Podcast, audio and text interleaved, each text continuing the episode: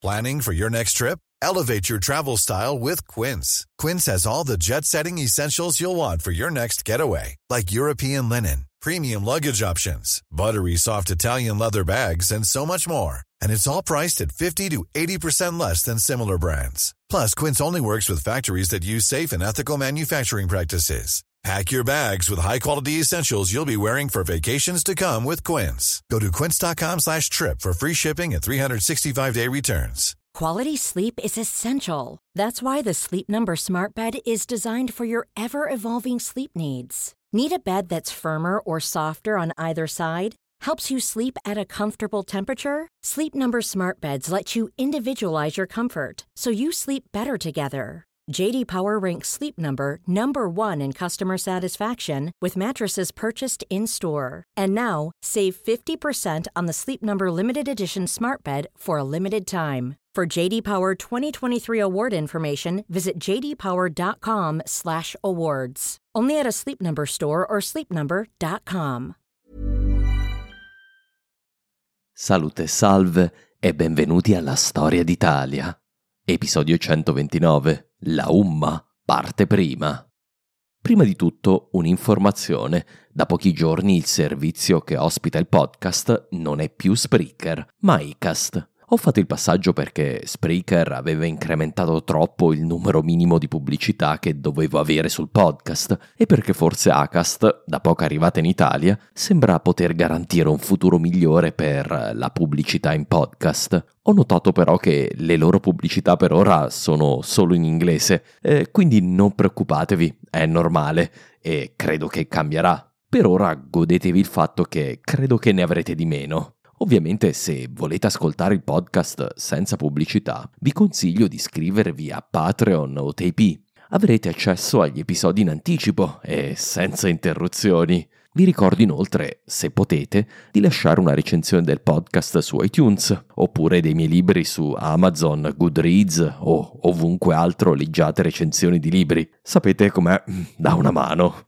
Vi informo inoltre che ho pubblicato su Storia d'Italia Extra una chiacchierata su Il miglior nemico di Roma e in generale sulla storia gotica con Galatea Vaglio. Andate sul feed di Storia d'Italia Extra per trovarlo, assieme ad altri 15 episodi di interviste.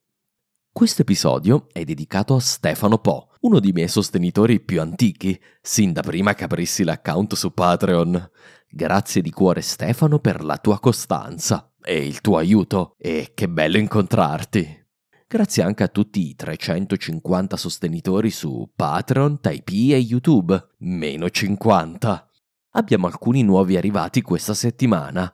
A livello Leonardo da Vinci, Dorel Iordache, spero di dirlo bene, a livello Galileo Galilei Patrick, a livello Marco Polo Mike Almendarez, Matteo Cossu, Nicola Di Già, Claudio Cianferotti, Francesco e Riccardo. Grazie ragazzi. E grazie ad Andrea Franco per essersi unito al magico livello Dante Alighieri e a Guido Mazzei per essersi unito a Leonardo da Vinci, passando da YouTube a Taipei. Ringrazio anche i tanti che sono passati a Taipei, Enrico Fasolo, Cesare Bagnari, Francesco Zezza Mottola, Andrea Dago, Anna Carniato, Fabio Menotti, Yet Nadar Marco, Pierangelo Adducci, Rumil o Rumil, Valeria Zenoni e Francesco Done.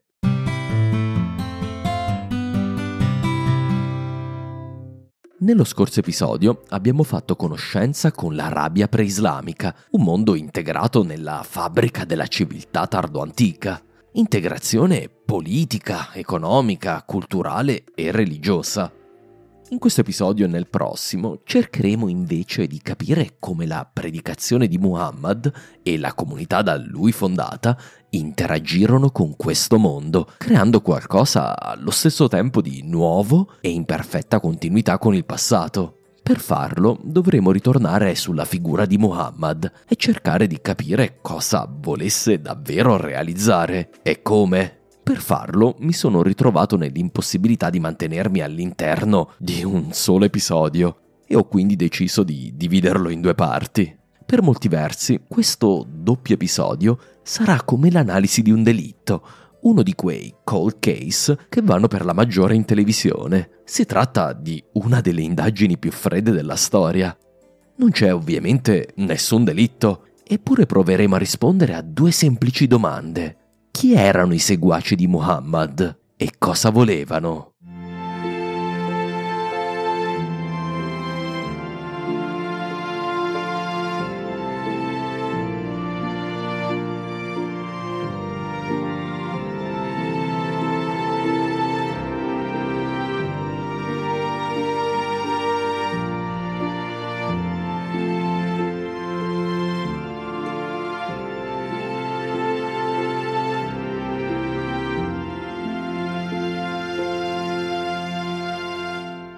Negli ultimi due episodi abbiamo messo le basi della nostra indagine. Ora sappiamo quello che la tradizione araba ci ha tramandato, per via soprattutto delle narrative dell'VIII e IX secolo. Abbiamo anche esplorato il contesto geopolitico e culturale in cui crebbe Muhammad. Oggi andremo molto più a fondo nelle questioni aperte sull'origine dell'Islam.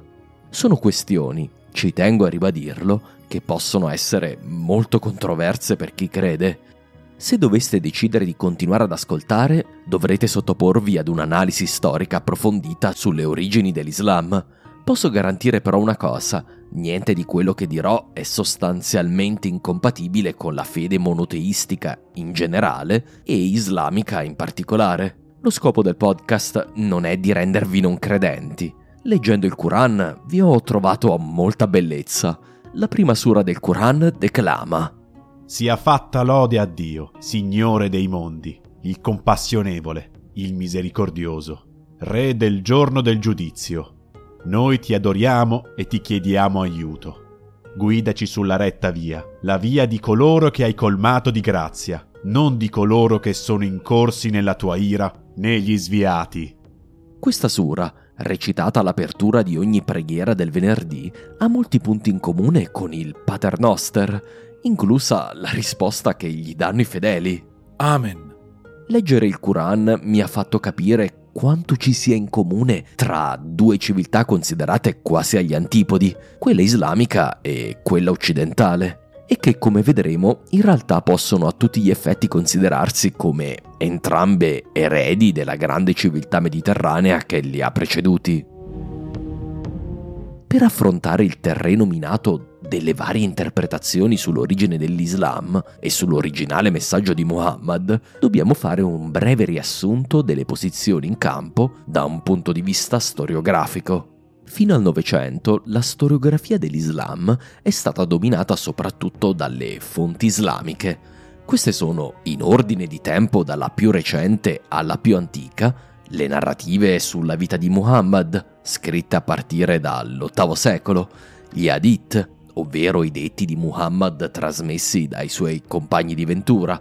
Gli Hadith provengono soprattutto dalla fine del VII e l'inizio dell'VIII secolo. E infine c'è lo stesso Quran.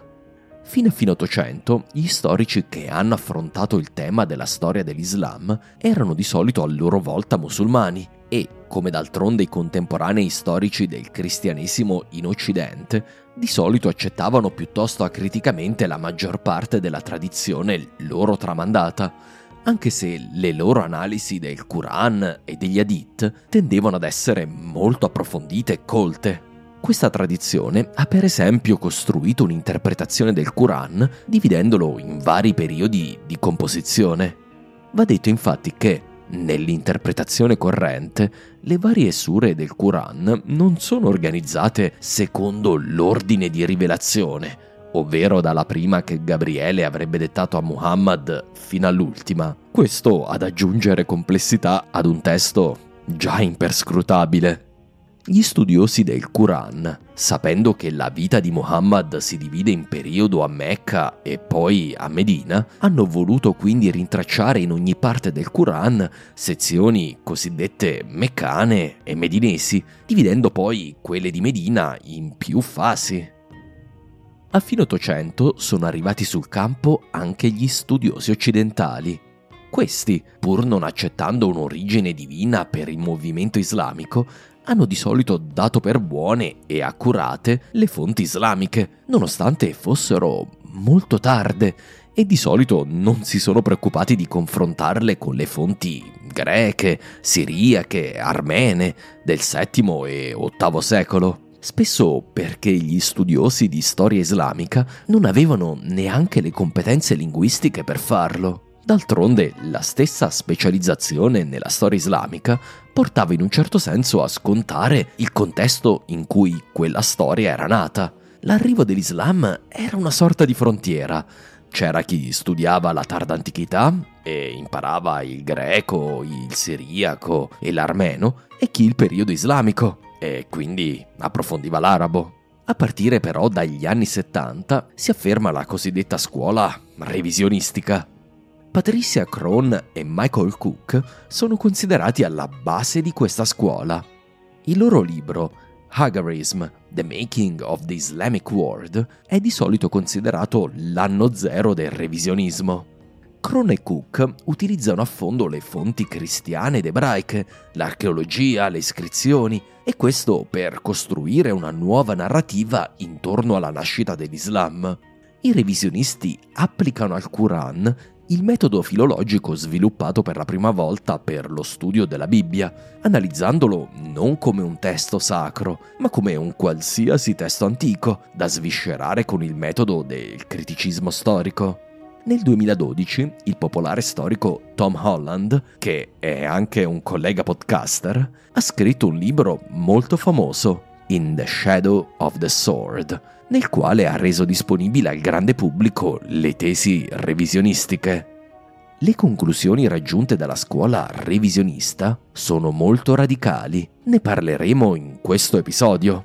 Va detto però che oggi la maggior parte degli storici dell'Islam le ritengono fin troppo radicali e lavorano ad integrare quanto di giusto c'era nelle loro intuizioni e nel loro metodo con nuovi dati e analisi più approfondite delle fonti islamiche. Gli storici che ho utilizzato di più sono della scuola che reagisce ai revisionisti. Si tratta dell'italiano Tesei e poi di Donner, Hoyland, Schumacher. Eh, no, non il pilota. Mike, tieni duro.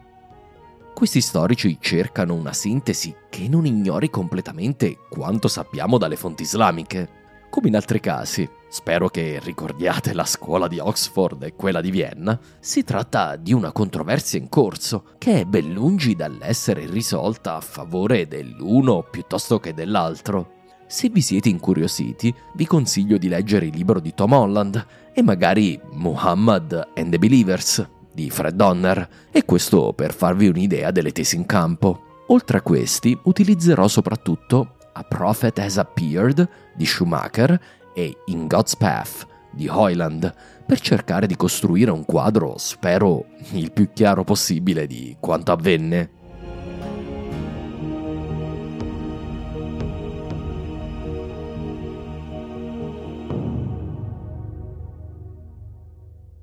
Che un uomo di nome Muhammad sia esistito davvero, ne siamo ragionevolmente certi non esiste nessuna fonte al di fuori del Quran che parli di Muhammad mentre era ancora in vita, ma è citato da più storici antichi subito dopo la sua morte. Un esempio classico è quello di Sebeos l'armeno, che intorno al 660 scrive una storia dell'Armenia che è la fonte principale per questo periodo storico. Sebeos ci lascia il primo accenno biografico alla vita di Muhammad che ci sia pervenuto. In quell'epoca un uomo apparve tra i figli di Ismael, il cui nome era Mohammed, un mercante.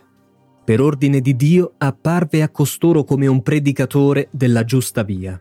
Gli insegnò a ritenersi il figlio di Abramo, giacché era particolarmente esperto e informato sulla storia di Mosè. Tutti i figli di Ismael si riunirono in una sola religione, abbandonando i loro vani culti antichi e tornarono al vero Dio che era apparso al loro padre Abramo. Allora Mohammed stabilì per loro delle leggi, non mangiare carogne, non bere vino, non dire falsità e non fornicare. Oltre a questa testimonianza dal nostro migliore storico del VII secolo, abbiamo anche altre fonti che dicono in sostanza lo stesso. Insomma, vale per Muhammad quello che vale per Gesù abbiamo abbastanza prove per dire che visse davvero.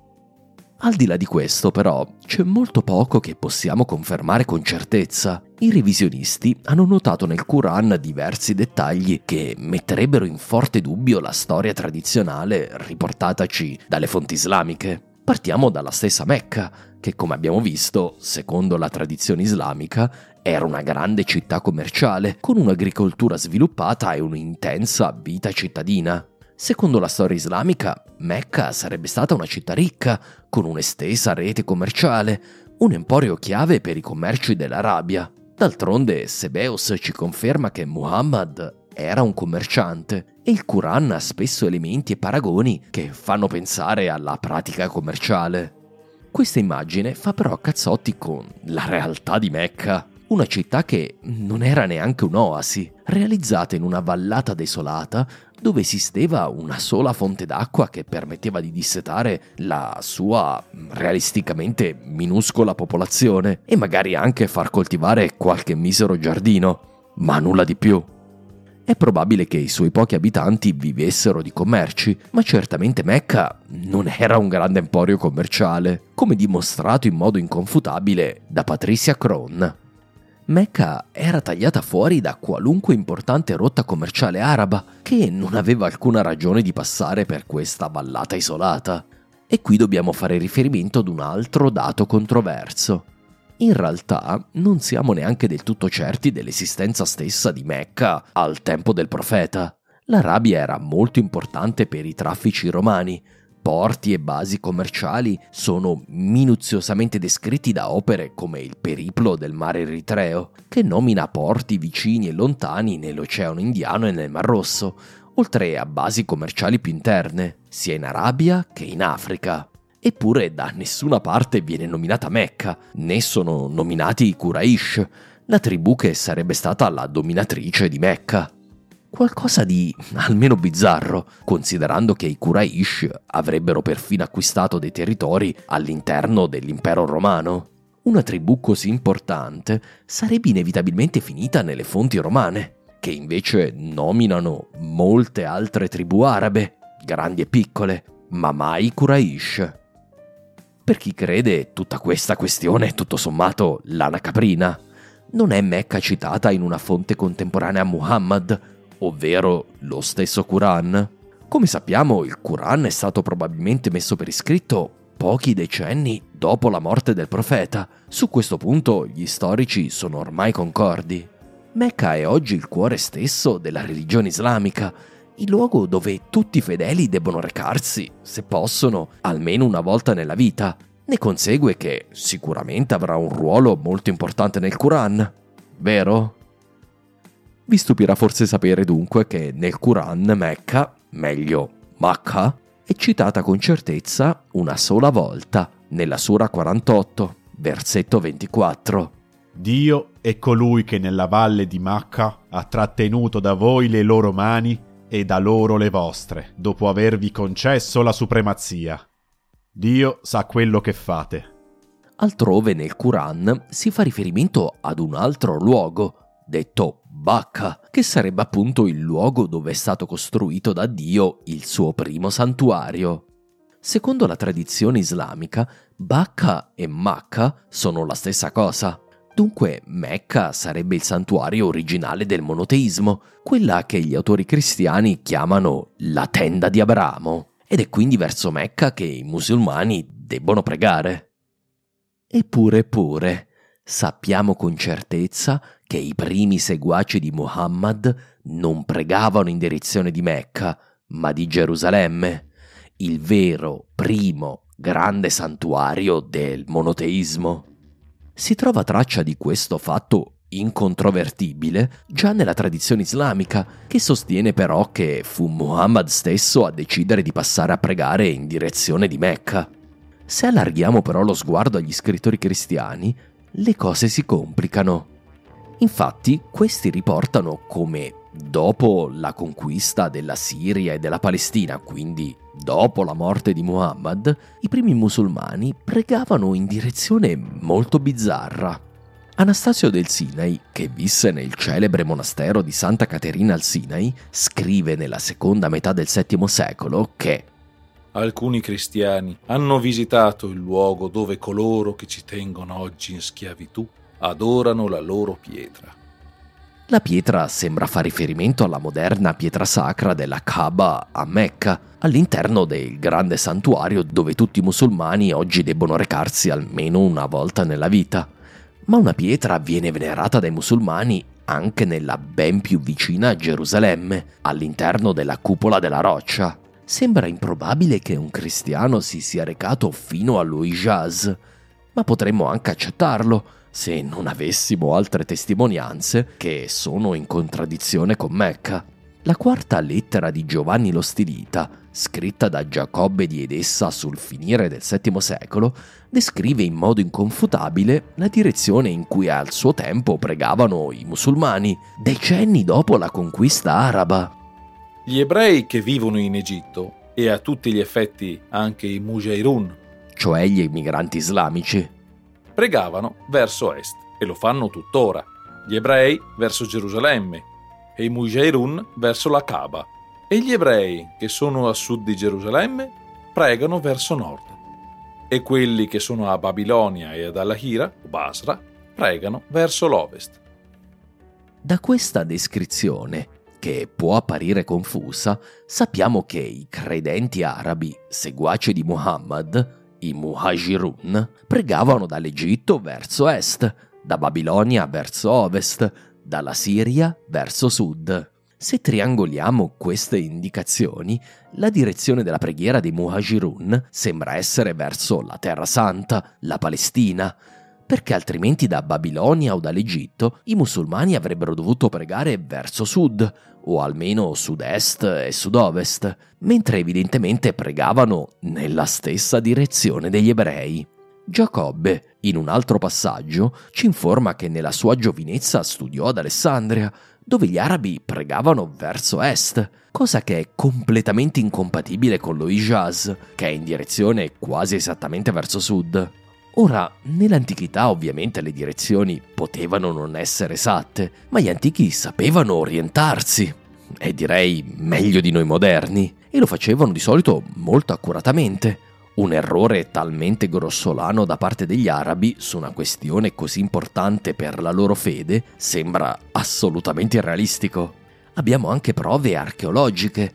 Secondo diverse descrizioni dell'originale moschea di Fustat, in Egitto, la Qibla, che nelle moschee indica di solito la direzione di Mecca, era lì orientata verso est e non verso sud, mentre la moschea della grande città di Kufa, una delle due città guarnigione degli arabi in Iraq, aveva la Qibla orientata verso occidente, verso la Palestina.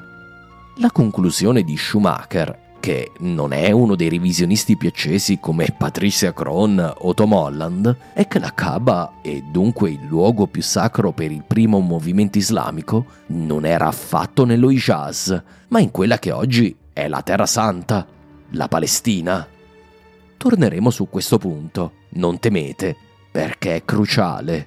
Qui basti dire un ultimo indizio. Muawiyah, dominatore della Siria per 40 anni e quinto califfo dell'Islam, si fece incoronare a Gerusalemme e a Gerusalemme gli arabi costruirono il loro primo vero edificio di culto. Per quello che possiamo capire, la centralità di Gerusalemme fu probabilmente modificata ai tempi di Abd al-Malik, il califfo che fece di Mecca, Medina e in generale dello Hijaz il cuore della nascente religione islamica. Abd al-Malik regnò come comandante dei credenti tra il 685 e il 705 ed è una figura talmente importante per definire l'Islam come lo conosciamo che alcuni storici lo considerano il Costantino dell'Islam.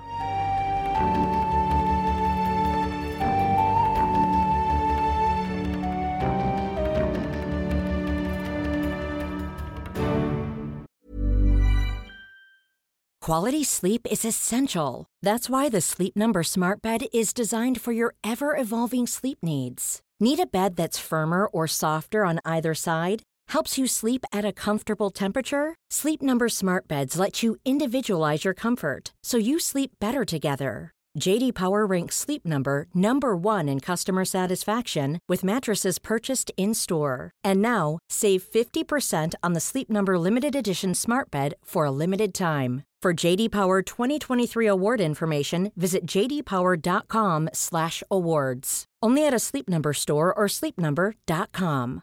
Cool fact a crocodile can't stick out its tongue. Also, you can get health insurance for a month or just under a year in some states. United Healthcare short term insurance plans, underwritten by Golden Rule Insurance Company, offer flexible, budget friendly coverage for you. Learn more at uh1.com. Appurato che Mecca non era l'originale luogo santo dell'Islam e che si tratta probabilmente solo del luogo in cui era nato Muhammad, i revisionisti hanno messo in dubbio perfino la sua ubicazione nello Hijaz, la regione occidentale della penisola arabica. Per farlo fanno riferimento alle descrizioni della tradizione islamica della terra di Muhammad, che sembra essere più compatibile con un luogo fertile, con un'ampia disponibilità di acqua e perfino di luoghi dove pescare. Sappiamo che l'originale Bacca, la tenda di Abramo, il luogo più sacro dei primi credenti musulmani, era probabilmente in Palestina. A questo punto occorre solo qualche altro passaggio logico per arrivare ad una conclusione, se vogliamo, rivoluzionaria. Forse Muhammad non nacque nello Hijaz, ma in qualche luogo ai confini dell'impero romano.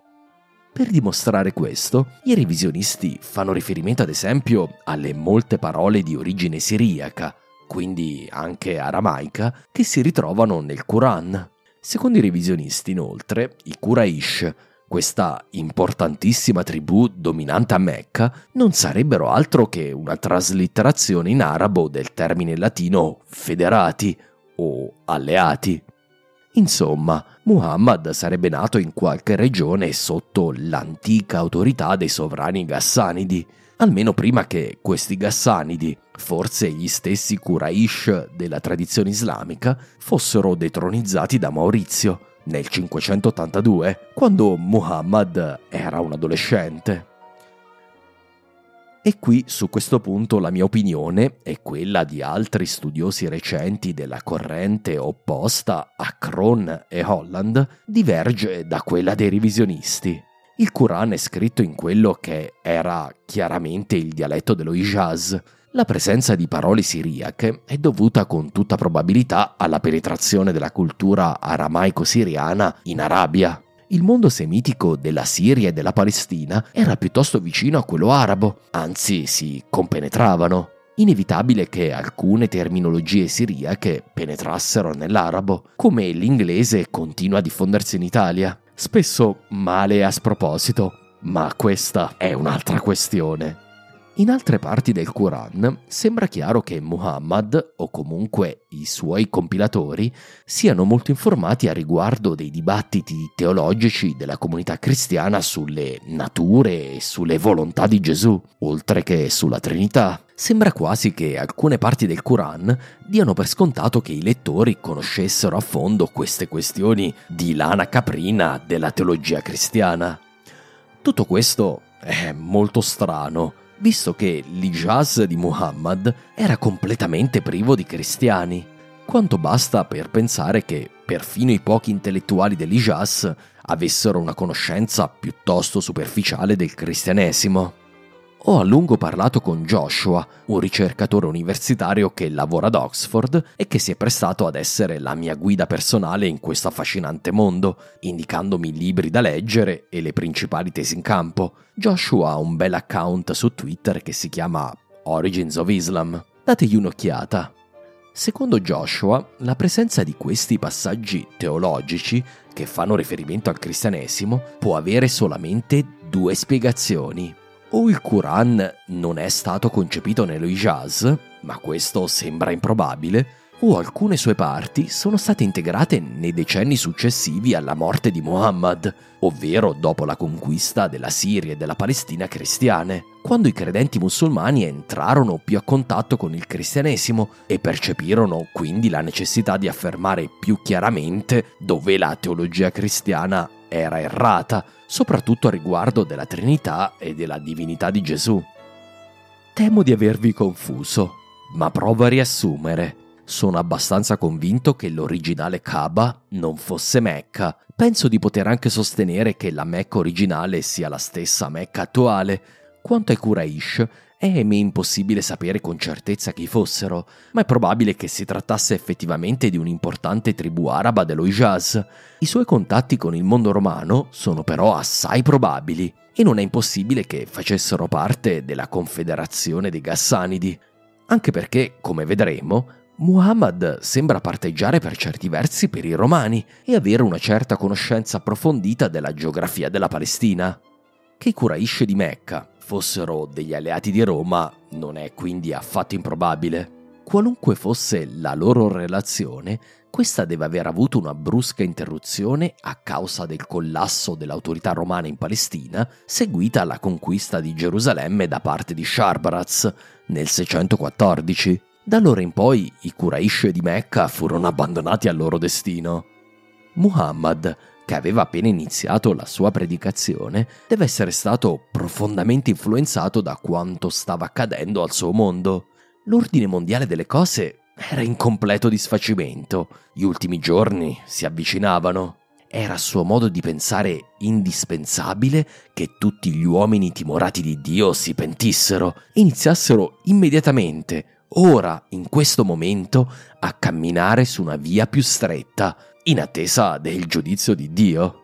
E di questo, e in sostanza di cosa credevano Muhammad e i suoi discepoli, parleremo nel resto della puntata.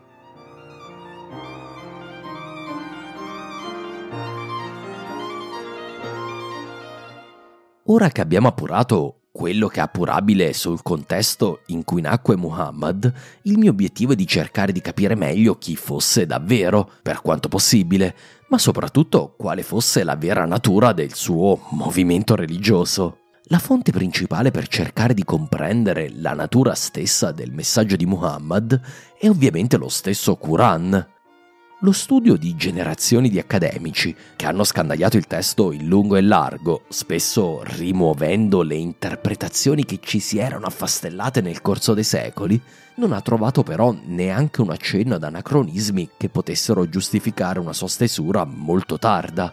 Copie molto antiche del Quran sono state ritrovate in Yemen, risalenti a pochi decenni dopo la morte del profeta. Lo stesso vocabolario utilizzato indirizza verso una conclusione ormai generalmente accettata. Il Quran è stato scritto, o almeno si è consolidato nella forma attuale, a pochissimi decenni dalla morte del profeta, forse 20-30 anni dopo, sotto la direzione dei primi successori di Muhammad, probabilmente ai tempi di Umar, o ancor più probabilmente di Uthman, tra il 644 e il 656. Come abbiamo visto però, questo non vuol dire che il testo non fosse stato comunque influenzato da decenni di evoluzione e di contatti con il mondo cristiano.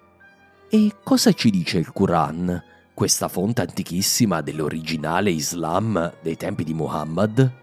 Se rimuoviamo quello che la tradizione islamica ha creduto di vedere nel Quran, troviamo moltissimi dettagli interessanti e innovativi. Farò qui riferimento in particolare al libro di Fred Donner, Muhammad and the Believers, che è considerato nel campo un lavoro seminale per l'interpretazione dei primi decenni di storia islamica. La prima questione rivoluzionaria è che nel Quran i riferimenti all'Islam e ai musulmani sono molto rari le due parole in questione sembrano essere utilizzate in un'accezione piuttosto diversa da come si affermarono nel corso dell'VIII secolo. Islam, nell'accezione moderna, è la nuova religione fondata da Muhammad, ma Islam vuol dire sottomissione e Muslimun, la parola da cui deriva il nostro musulmani, indica coloro che si sottomettono alla volontà di Dio. Eppure le fonti non islamiche non usano il termine musulmani per indicare gli arabi seguaci di Muhammad, e questo fino alla fine dell'VIII secolo, un secolo e mezzo dopo la conquista araba. Quanto alle fonti islamiche, Islam, a parte i pochi riferimenti nel Quran, appare per la prima volta solo nel fregio della cupola della roccia, a Gerusalemme. Questo è il primo vero esempio di architettura islamica giunto integro fino a noi. Infatti la cupola della roccia domina ancora oggi il panorama di Gerusalemme con la sua meravigliosa cupola dorata. Fu costruita sotto Abd al-Malik alla fine del VII secolo. Eppure, anche in questo caso, Islam è utilizzato solo in quanto diretta citazione di un passaggio del Quran. Il problema è che il significato di Islam e Muslim nel Quran sembra essere molto diverso da quello che è oggi l'accezione più comune. Oggi l'Islam è una religione e i musulmani sono gli aderenti di questa religione, ma nel Quran la parola Islam è utilizzata nell'accezione letterale del termine, ovvero come sottomissione, e non per indicare una religione diversa indipendente da, per esempio, il cristianesimo o l'ebraismo. Quanto a Muslimun, questo termine è utilizzato per indicare i fedeli del monoteismo abramitico di Muhammad, vero, ma in modo molto peculiare, perché in realtà il termine che il Quran usa più spesso per indicare i seguaci della vera fede monoteistica è un altro, Mominun, che vuol dire i credenti o i fedeli. Quanto alla comunità da lui fondata, nel Quran Muhammad usa quasi sempre il termine la comunità dei credenti. Non solo, Muslimun, ma questo punto è controverso, sembra indicare un sottoinsieme della comunità dei credenti. Muslimun farebbe riferimento ai primissimi seguaci di Muhammad, forse coloro che lo seguirono sin dai primi tempi della sua predicazione a Mecca, mentre i Muminun sarebbero tutti i suoi seguaci, compresi i nuovi arrivati. Non solo, quando infine Muhammad morì, che, che ne dicano pigramente ancora i libri di storia, i suoi successori non furono chiamati immediatamente Califat Allah, in italiano califfi, vale a dire i vicari di Allah. Il loro titolo era Amir al-Muminun, il comandante dei credenti, dei credenti non dei musulmani. Per questa ragione, da ora in poi, e almeno fino ai tempi di Abd al-Malik, sappiate che cercherò di utilizzare il termine musulmani e Islam con molta parsimonia. È evidente che la prima comunità dei credenti di Muhammad e la sua forma istituzionale che prenderà Medina non si identificava ancora come islamica all'inizio della sua storia. Questa discussione potrebbe sembrare una vuota questione di semantica se non sapessimo con una ragionevole certezza che la distinzione tra credenti e musulmani è una differenza sostanziale, con un'esplosiva rilevanza nella storia del movimento di Muhammad. Ma di questo parleremo nella seconda parte di questo episodio.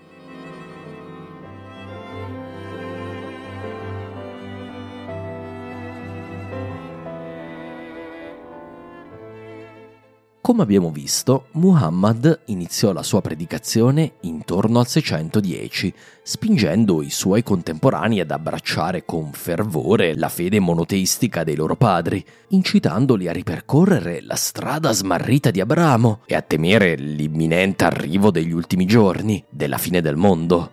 Lo fece in un periodo in cui le armate sasanidi stavano distruggendo il potere romano in Siria, quando l'Ijaz di Muhammad sembrava sotto assedio da parte degli infedeli politeisti, i persiani zoroastriani. Eppure, nel 622 avvenne qualcosa di molto importante per la comunità dei credenti, qualcosa che poi li spinse a datare tutti i loro documenti da questa data. È la celebre Ishra, Va detto infatti che i credenti iniziarono a datare i loro documenti a partire dalla Ishra già nei primissimi decenni della loro storia. Questo quando gli eventi in questione erano ancora ben chiari nella memoria di chiunque fosse in vita. E questo a differenza dei cristiani, che invece non presero a datare il loro calendario dalla nascita di Gesù che tra 6 e 9 secoli dopo la sua morte sappiamo bene cosa la tradizione sostiene che avvenne nel 622. Muhammad si trasferì da Mecca a Yatrib, la città che un giorno si chiamerà Medina, la città del messaggero di Dio. Questo è considerato l'atto fondativo della comunità dei credenti. Eppure, da vari passaggi nel Quran, scritti in seguito a questo evento, è chiaro che Muhammad interpreti l'Hijra non come è ormai accettata dalla comunità islamica, ma come una sorta di abbandono della vita nomade e beduina, o comunque della propria vita precedente all'unione alla comunità dei credenti. L'Ijra, in questo caso, equivarrebbe ad unirsi alla sua comunità Medina. In questo Muhammad è stato il primo a compiere l'Ijra nel 622, ma durante tutto il resto della sua vita cercherà di convincere tutti gli arabi a fare lo stesso, ad emigrare, a diventare gli emigranti, i muhajirun, a lasciare la propria vita precedente per unirsi al profeta nella sua città, affidandosi ad una nuova famiglia, non più basata sul sangue, bensì sulla fede, con tutto ciò che questo implicava, anche l'eventuale morte in battaglia per compiere il volere di Dio. Volete alcuni esempi di tutto questo? Sura terza, versetto 195.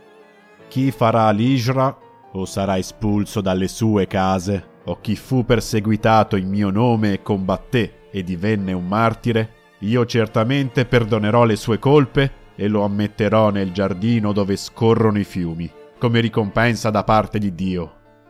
Un sentimento identico è scritto nella Sura 22, versetto 58. Chi farà l'Ijra sulla via di Dio e poi è martirizzato e muore, Dio lo ricompenserà. Certamente Dio è il miglior compensatore. Notate come migrare o fare l'Ijra è associato con lasciare le proprie case e con combattere nel nome di Dio? Su questo punto vorrei citare Fred Donner, perché mi rendo conto che questa tesi può essere considerata rivoluzionaria. I versetti del Quran che parlano di fare l'Ijra sulla via di Dio lo fanno come sostanzialmente un sinonimo di jihad, che a sua volta vuol dire sforzo, anch'esso fatto sulla via di Dio. Diversi passaggi del Quran associano l'Ijra con l'abbandonare la casa con l'obiettivo di combattere. Mi sembra che l'Ijra, in un certo senso, sia stato per la comunità dei credenti quello che il battesimo era per i cristiani, ovvero la porta d'ingresso alla comunità. Ma cosa si aspettava Muhammad dai nuovi aderenti alla comunità dei credenti? Dai passaggi in alto e da molti altri è evidente che già nella sua genesi unirsi alla comunità dei credenti aveva uno scopo sia religioso che militare. L'Ishra portava direttamente ad una comunità determinata a combattere i nemici di Dio, anche se questo non era certamente l'unico scopo. Un altro aspetto della comunità era chiaramente finanziario. Come in ogni comunità religiosa che si rispetti, Muhammad si aspettava che i suoi aderenti cedessero una parte delle proprie sostanze, lo zakat, ad una cassa comune, volta a sostenere le spese di tutta la comunità. Così vediamo come uno dei cinque pilastri dell'Islam avesse un significato molto diverso da oggi. Lo zakat era la tassa per partecipare alla comunità, non un'elemosina per i poveri, come è invece il significato attuale. Va detto comunque che anche l'originale zakat aveva un ruolo mutualistico. Una parte dello zakat andava certamente al sostentamento dei più poveri all'interno della comunità Yatrib, oltre che a sostenere le vedove e gli orfani di coloro che morivano combattendo per Muhammad. Una sorta di pensione per i caduti di guerra.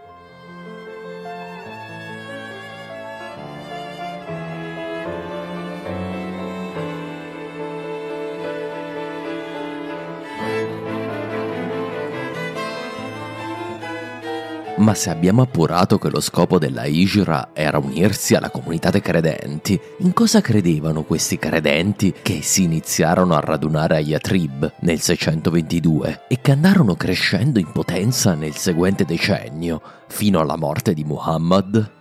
A riguardo c'è un forte, inaspettato consenso tra gli storici.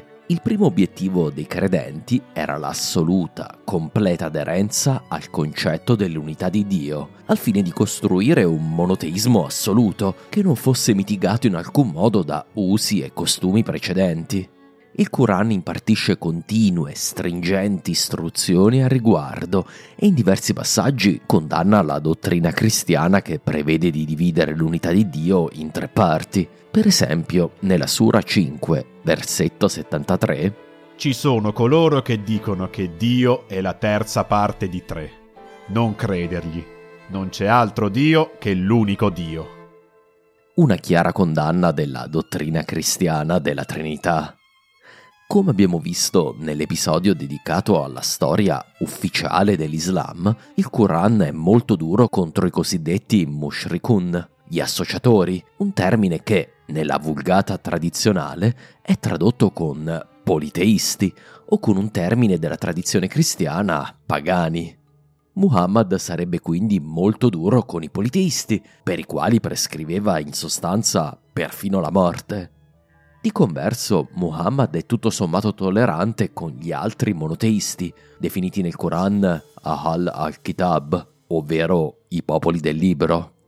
Eppure oggi sappiamo che il politeismo vero e proprio era ormai minoritario nell'Arabia di Muhammad. Fred Donner e altri studiosi hanno quindi sostenuto che i mushrikun, coloro che negano l'unitarità di Dio siano in realtà soprattutto i cristiani, ma non tutti i cristiani probabilmente, ma in particolare i cristiani calcedoniani della Chiesa imperiale, particolarmente malvisti.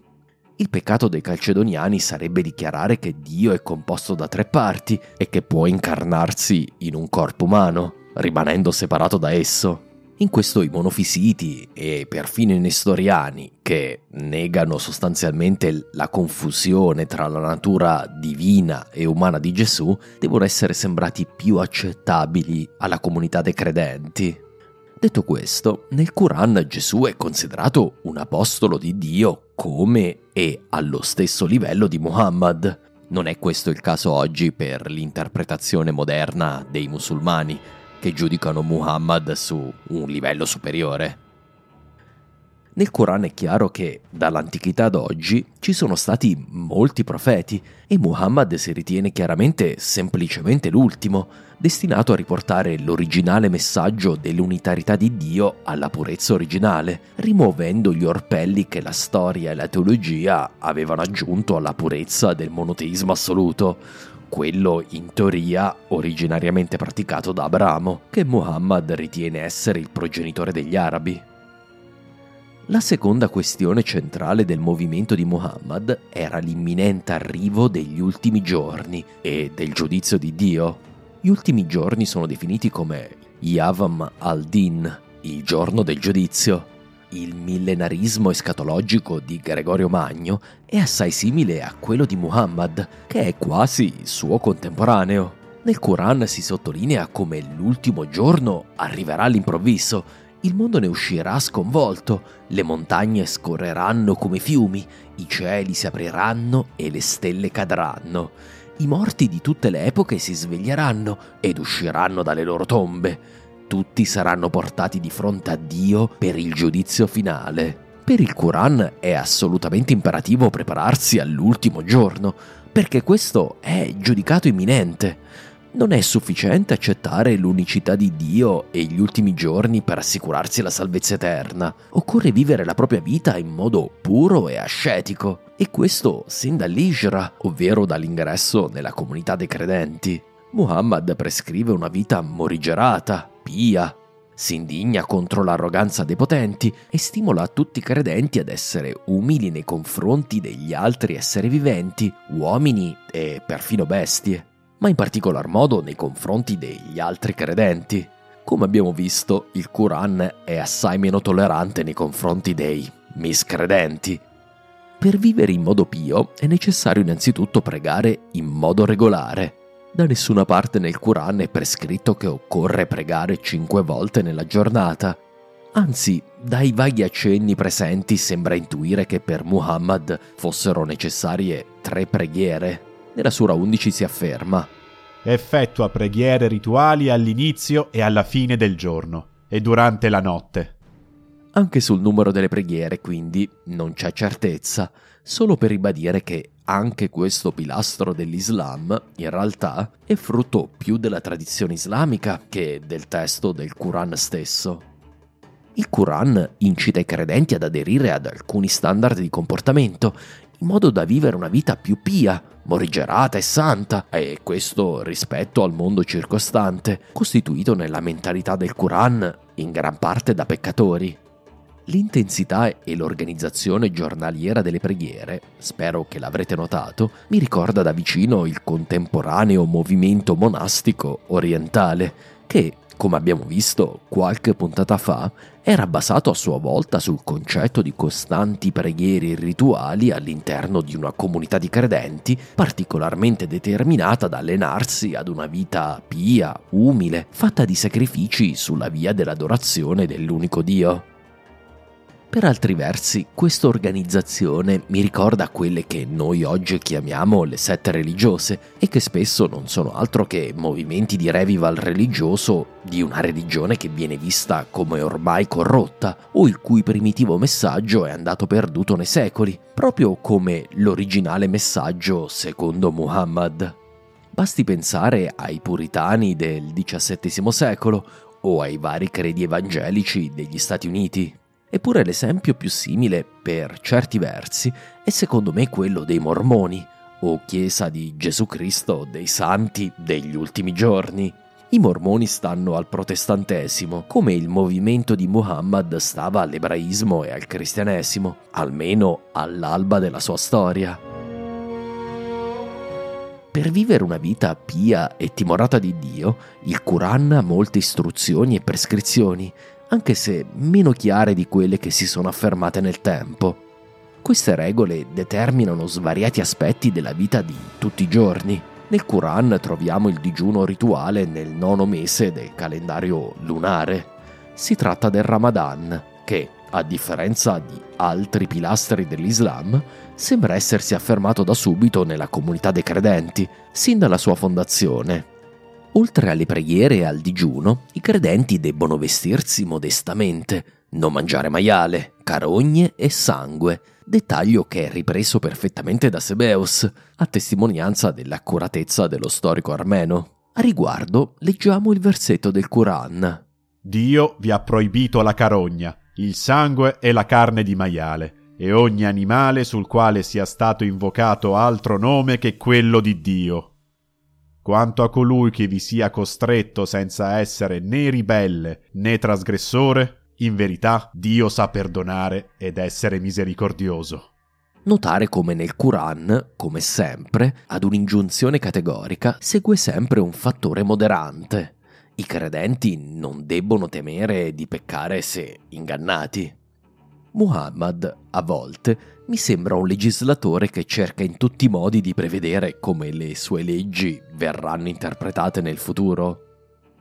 Oltre a questo, i credenti non possono pregare quando sono intossicati da alcol o altri stupefacenti, ma nel Quran non c'è alcun divieto assoluto di consumare l'alcol. Altri gravi peccati sono proibiti in modo esplicito, associare qualunque cosa a Dio, rubare, uccidere, l'adulterio, l'infanticidio, dare falsa testimonianza e disubbidire al profeta. Insomma, le solite istruzioni di un culto monoteistico. Come abbiamo visto, la comunità di Muhammad ha forti tratti monastici e la sua regola non è molto dissimile da una regola di un monastero. In un fattore però si differenzia in modo determinante Muhammad, a differenza di Benedetto o Colombano, non è altrettanto determinato ad escludere il mondo, il sesso, le famiglie e le ricchezze dalla sua comunità. Non vuole formare in sostanza una comunità di uomini isolati nel deserto, anche se va detto che in un passaggio, la Sura 18, versetto 46, il Quran declama Le ricchezze e i figli sono l'ornamento della vita più prossima a noi ma le opere buone sono migliori di fronte a Dio. Un sentimento che sarebbe stato ben accolto dai monaci del deserto. In altri passaggi però è chiaro che Muhammad concepisca la sua comunità come composta da uomini e donne, con i loro desideri e le loro famiglie. A differenza dei monaci e degli asceti cristiani, Muhammad concepisce le gioie della vita e del mondo naturale come doni di Dio. Amare i propri figli, godere le proprie ricchezze, desiderare il compagno o la compagna di vita sono considerati del tutto naturali e non incompatibili con una vita pia e morigerata. Insomma, concludendo questa prima parte, Muhammad ha costruito sul monoteismo ebraico-cristiano un movimento di revival monoteistico volto alla purificazione di quello che riteneva essere l'originale religione di Abramo. Per farlo, dopo aver fallito nel convincere tutti i Quraysh di Mecca a seguirlo, si trasferì a Yatrib, dove fondò una comunità di credenti con forti elementi pietistici, volti a preparare i suoi aderenti all'imminente arrivo degli ultimi giorni.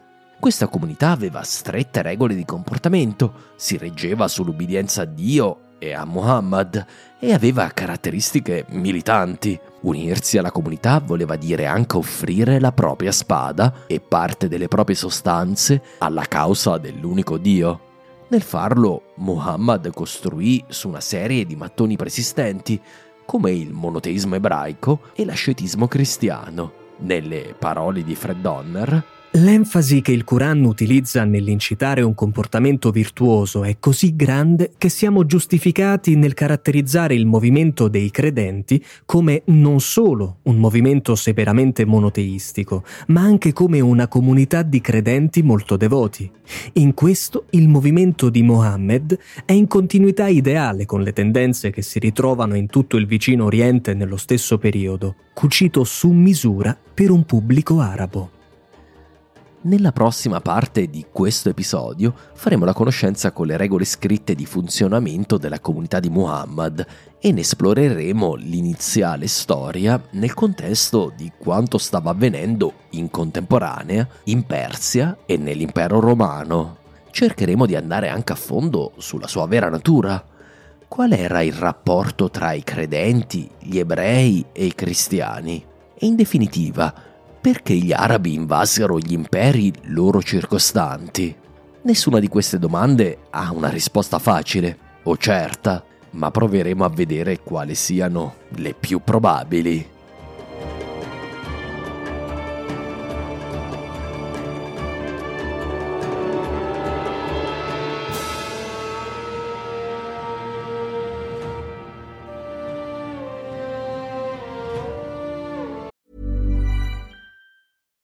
Deserves the best, and there's no better place to shop for Mother's Day than Whole Foods Market. They're your destination for unbeatable savings, from premium gifts to show-stopping flowers and irresistible desserts. Start by saving 33% with Prime on all body care and candles. Then get a 15-stem bunch of tulips for just $9.99 each with Prime. Round out Mom's menu with festive rosé, irresistible berry chantilly cake, and more special treats. Come celebrate Mother's Day at Whole Foods Market. Mom deserves the best, and there's no better place to shop for Mother's Day than Whole Foods Market. They're your destination for unbeatable savings, from premium gifts to show-stopping flowers and irresistible desserts. Start by saving 33% with Prime on all body care and candles. Then get a 15-stem bunch of tulips for just $9.99 each with Prime. Round out Mom's menu with festive rosé, irresistible berry chantilly cake, and more special treats. Come celebrate Mother's Day at Whole Foods Market.